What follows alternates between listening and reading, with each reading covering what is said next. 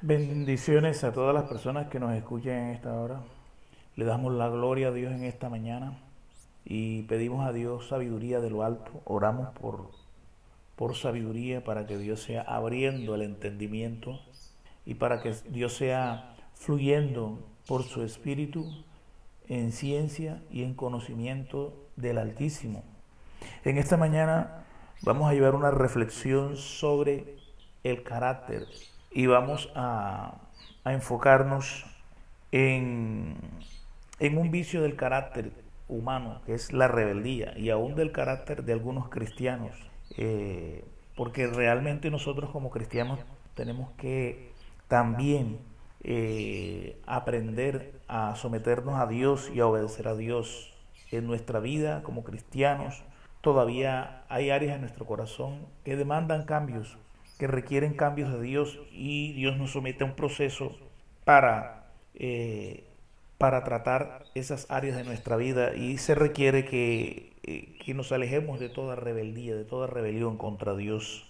Dice la escritura en Romanos 13, dice así, sométase toda persona a las autoridades superiores, porque no hay autoridad sino de parte de Dios, y las que hay por Dios han sido establecidas de modo que quien se opone a la autoridad, a lo establecido por Dios, resiste, y los que resisten acarrean condenación para sí mismos, porque los magistrados no están para infundir temor al que hace el bien, sino al malo. ¿Quieres pues no tener no temer la autoridad? Haz lo bueno y tendrás alabanza de ella, porque es servidor de Dios para tu bien. Pero si haces lo malo, teme, porque no en vano lleva la espada, pues es servidor de Dios, vengador para castigar al que hace lo malo, por lo cual es necesario estarles sujetos, no solamente por razón del castigo, sino también por causa de la conciencia. Amén. Que Dios añada bendición a su santa y bendita palabra. El ser humano por naturaleza tiene un, tiene un carácter rebelde. Nosotros por naturaleza estamos inclinados a la rebeldía. Y eh, la definición de, de rebeldía, según lo que dice la Biblia, se define como una sublevación, faltando la obediencia debida, indócil, desobediente, opuesto con tenacidad. En la mayoría de los casos, esta rebeldía se puede interpretar como un desacuerdo respecto a lo establecido por los padres, los maestros o cualquier autoridad. En consecuencia, ser rebelde es oponerse a aquellas cosas que, que, están ordenadas, ya sea por la autoridad, por Dios o por personas mayores. Nosotros, eh, nuestra naturaleza desde muy niño es a rebelarnos, a no obedecer a las cosas que se nos dicen. Ahora bien, ¿qué nos hace a nosotros eh, tener esa, esa actitud rebelde? Pues Dios nos ha dado el ser dueños de nuestra propia voluntad y el de asumir la razón que nosotros queramos con respecto a, ciertas circunstancias o a ciertas situaciones. Nosotros decidimos razonar si aquello que está delante de nosotros, si aquello que debemos hacer es bueno o es malo, o si aquello que se nos dice que debemos hacer es bueno o es malo. Nosotros somos dueños de nuestra propia voluntad y nosotros también dueños de nuestra propia razón. Pero eh, en definición, la rebeldía es una decisión voluntaria del corazón humano, una decisión enfocada o dirigida en contra de las cosas establecidas, de los mandamientos, de las instituciones. En el texto que leímos vemos claramente cómo el apóstol Pablo nos ordena a someternos a las instituciones humanas. Y es debido a que muchas veces las personas eh, llevadas por un espíritu de error toman la fe como bandera o como argumento para rebelarse contra las instituciones humanas. Y Pablo presenta un cuadro bien amplio y dice que las instituciones humanas están establecidas por Dios. Las instituciones humanas y la autoridad que éstas ejercen están establecidas por Dios y por ello debemos someternos no solamente porque estas instituciones pueden castigarnos, privándonos de la libertad y en algunos casos, como la fuerza pública, haciendo uso de sus armas, sino también por motivo de conciencia. En otro texto dice que debemos someternos a las, a, las instituciones por causa del Señor, o sea, para glorificar a Dios, porque si hay un ejemplo de obediencia, si hay un ejemplo de sometimiento, es el ejemplo del Señor Jesucristo. Jesucristo respetó las instituciones humanas. Jesucristo respetó, ¿verdad? Y obedeció a las autoridades aún religiosas. Muchas veces Jesucristo cuando sanó a los leprosos les dijo, les ordenó a esas personas, las instruyó para que se presentasen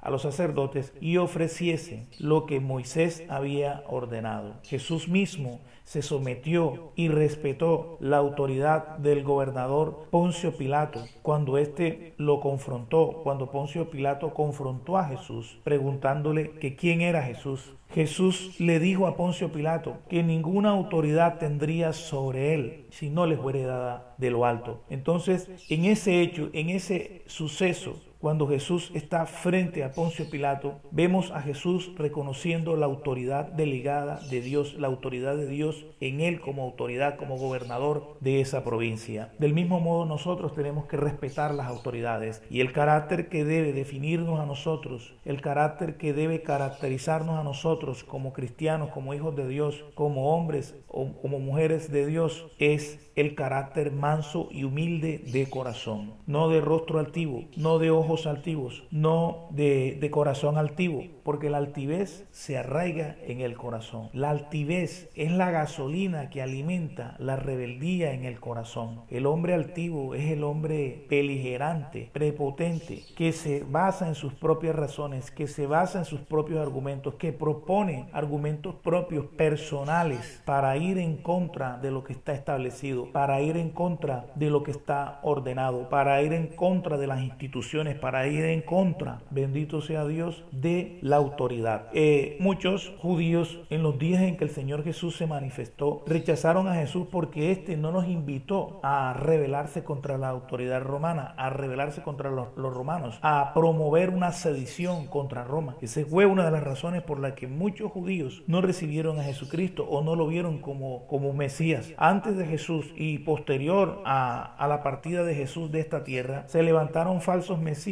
que promovieron sediciones terribles contra Roma, arrastrando a muchos judíos a esa guerra que no provenía de Dios. La última guerra de esta fue aproximadamente en el año 70 después de Cristo, donde el imperio romano aplastó aquel falso mesías que se levantó, que arrastró prácticamente a toda la capital Jerusalén y a todos los que moraban en Jerusalén, los judíos que moraban en ese tiempo, a levantarse contra el imperio romano. Roma aplastó esa sedición y terminó quemando las puertas de Jerusalén, terminó destruyendo la ciudad, poniéndola a fuego. ¿Por qué Dios no respaldó esa sedición? Porque esa sedición no provenía de Dios, porque esa rebelión no provenía de Dios. La guerra que nosotros como creyentes libramos, la guerra que nosotros tenemos es una guerra espiritual. Nosotros no tenemos lucha contra carne, ni contra sangre, ni contra ninguna institución humana. Jesús le dijo a Poncio Pilato que sus siervos no pelearían, su reino no era de este mundo, por tanto sus siervos no pelearían con él porque la pelea no era con él. Jesús dijo que el reino de los cielos sufre violencia y los violentos lo arrebatan. La violencia que nosotros tenemos que practicar, vivir, es contra el reino de las tinieblas, contra el reino espiritual de Satanás. Si hay algo contra lo que nos, nosotros nos tenemos que rebelar, es contra la tendencia del mundo, contra las conductas pecaminosas y desobedientes del mundo, no contra las instituciones del mundo. Tenemos que tener bien clara la lucha que Dios nos ha llamado a librar. Tenemos que tener bien claro cuál es nuestro objetivo como hombres y mujeres de Dios, como militantes en el ejército de Dios, como, como militantes en la milicia de Dios. ¿Contra quién estamos luchando? ¿Contra quién estamos peleando? Perder la visión, perder el enfoque, implica que nos desviemos, implica que tomemos una fe equivocada, implica que caigamos en el error. Hoy hay inclusive religiones que promueven el desobedecer a las instituciones humanas. De hecho, las mismas religiones no se someten a los preceptos y a los mandatos que la Biblia enseña. De hecho,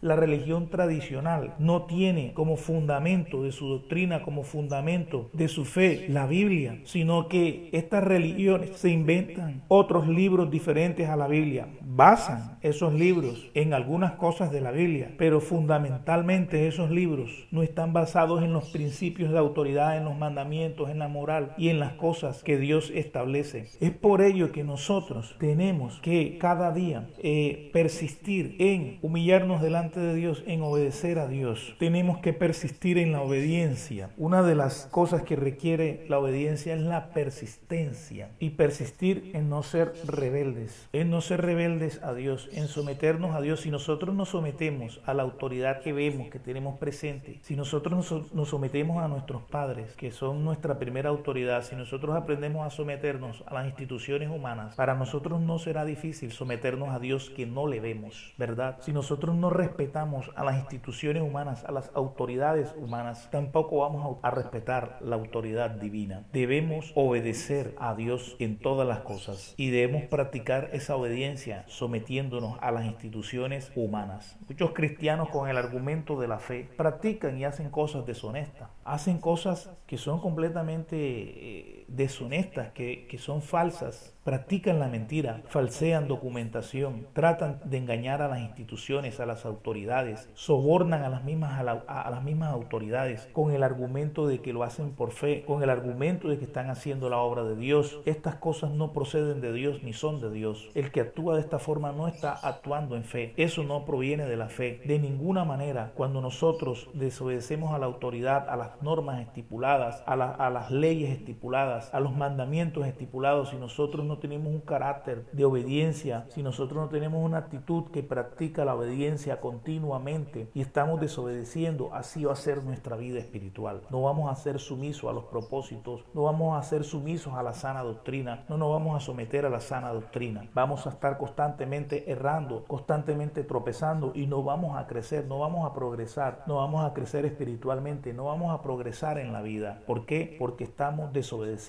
las instituciones humanas. El apóstol Pablo dice, no debáis nada a nadie. Y hay gente que tiene problemas con deudas porque asumen deudas que no son capaces de cumplir, porque asumen deudas, asumen compromisos que no son capaces de cumplir, que no tienen las condiciones para cumplirlos y terminan quedando mal. Y es necesario que nosotros dejemos estas prácticas, es necesario que nosotros corrijamos este tipo de comportamientos para que cada día nuestro testimonio sea más limpio, para que Satanás no tenga nada con qué acusarnos delante de Dios. Satanás nos acusa, Satanás está permanentemente observando nuestra conducta. Así como se puso al lado del, sumo sacerdote Josué para acusarlo, así Satanás día y noche está de, al lado de nosotros, atento a todo lo que hacemos para acusarnos delante de Dios. Hay un dedo acusador, pero gloria a Dios porque hay un defensor. Jesucristo es mi abogado, mi abogado por excelencia, el cual me defiende, el cual defiende mi causa delante de Dios siempre y cuando yo siga los pasos de Él, siempre y cuando yo me someta como Él se sometió a las instituciones humanas, siempre y cuando yo respete a las autoridades religiosas, siempre y cuando yo no me subleve, siempre y cuando yo no promueva una sedición. Hay cristianos que, promueven divisiones, que tienen llamado de Dios, son ministros, llamados de Dios, escogidos por Dios, ungidos por Dios, usados por Dios, ¿verdad? Y toman estas cosas como argumentos para dividir una iglesia. Se llevan media iglesia y después montan su propia obra. Esto no procede de Dios. El que hizo eso en la antigüedad fue Satanás en el cielo. Promovió una sedición y se llevó a la tercera parte de los ángeles un hombre llamado por Dios, un hombre establecido por Dios, un hombre ungido por Dios, un pastor, un, ministro de Cristo, no necesita robarse las ovejas, no, necesita sacar a la gente de una iglesia para montar una obra. El hombre que Dios ha llamado, Dios lo respalda. La Biblia dice que Dios añadía las almas que habían de ser salvas. No podemos eh, prestarnos para un acto de esto. Esto no es una obra de Dios, esta es una obra de Satanás. Cuando la iglesia se divide, es una obra de Satanás. Lo que pasa es que la iglesia tiene un fundamento que es Jesucristo y ese fundamento la mantiene firme. Y muchos cristianos se mantienen en fe y Dios los sostiene. Pero el hecho de que iglesias que se han dividido y han permanecido no quiere decir que Dios haya respaldado esa división. Dios no respalda la división. La Biblia dice que el que causa división hay que desecharlo. Y todo el que causa una división, Dios lo desecha. Sea quien sea, sea el llamado que tenga, cualquiera que sea el llamado, todo el que promueva una división dentro de la iglesia será desechado por Dios. Por esa razón nosotros debemos esperar en Dios, esperar en Él y no ser contumaces. La palabra contumaz es una conducta del individuo que va más allá de la rebeldía. O sea, la persona primero es rebelde y conociendo la voluntad de Dios y conociendo las normas, los mandatos, los principios, los mandamientos, rechaza esos principios, rechaza esa razón y persiste en su rebeldía. A esta persona Dios le llama contumaz. La persona que tiene esta conducta es una persona contumaz. O sea, es un nivel mayor de rebeldía. La persona contumaz, menosprecia la razón, menosprecia la sabiduría, menosprecia los principios, se basa en sus propias ideas, no rehúsa sus ideas, no rehúsa lo que quiere, se aferra a lo que quiere, se fundamenta en lo que quiere, sino que establece su propio propósito, su propio programa, su propia agenda, establece sus propias cosas. Eso hace el hombre contumaz. La Biblia habla del contumaz y rebelde. Practican la rebeldía, andan en rebelión, pero después pasan a una conducta mayor,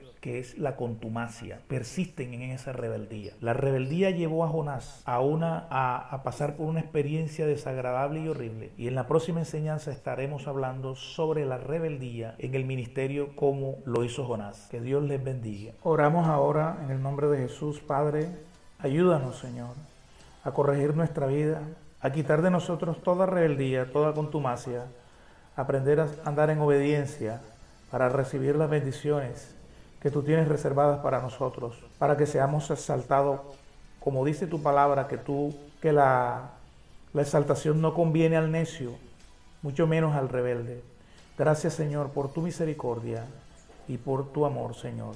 Amén y amén.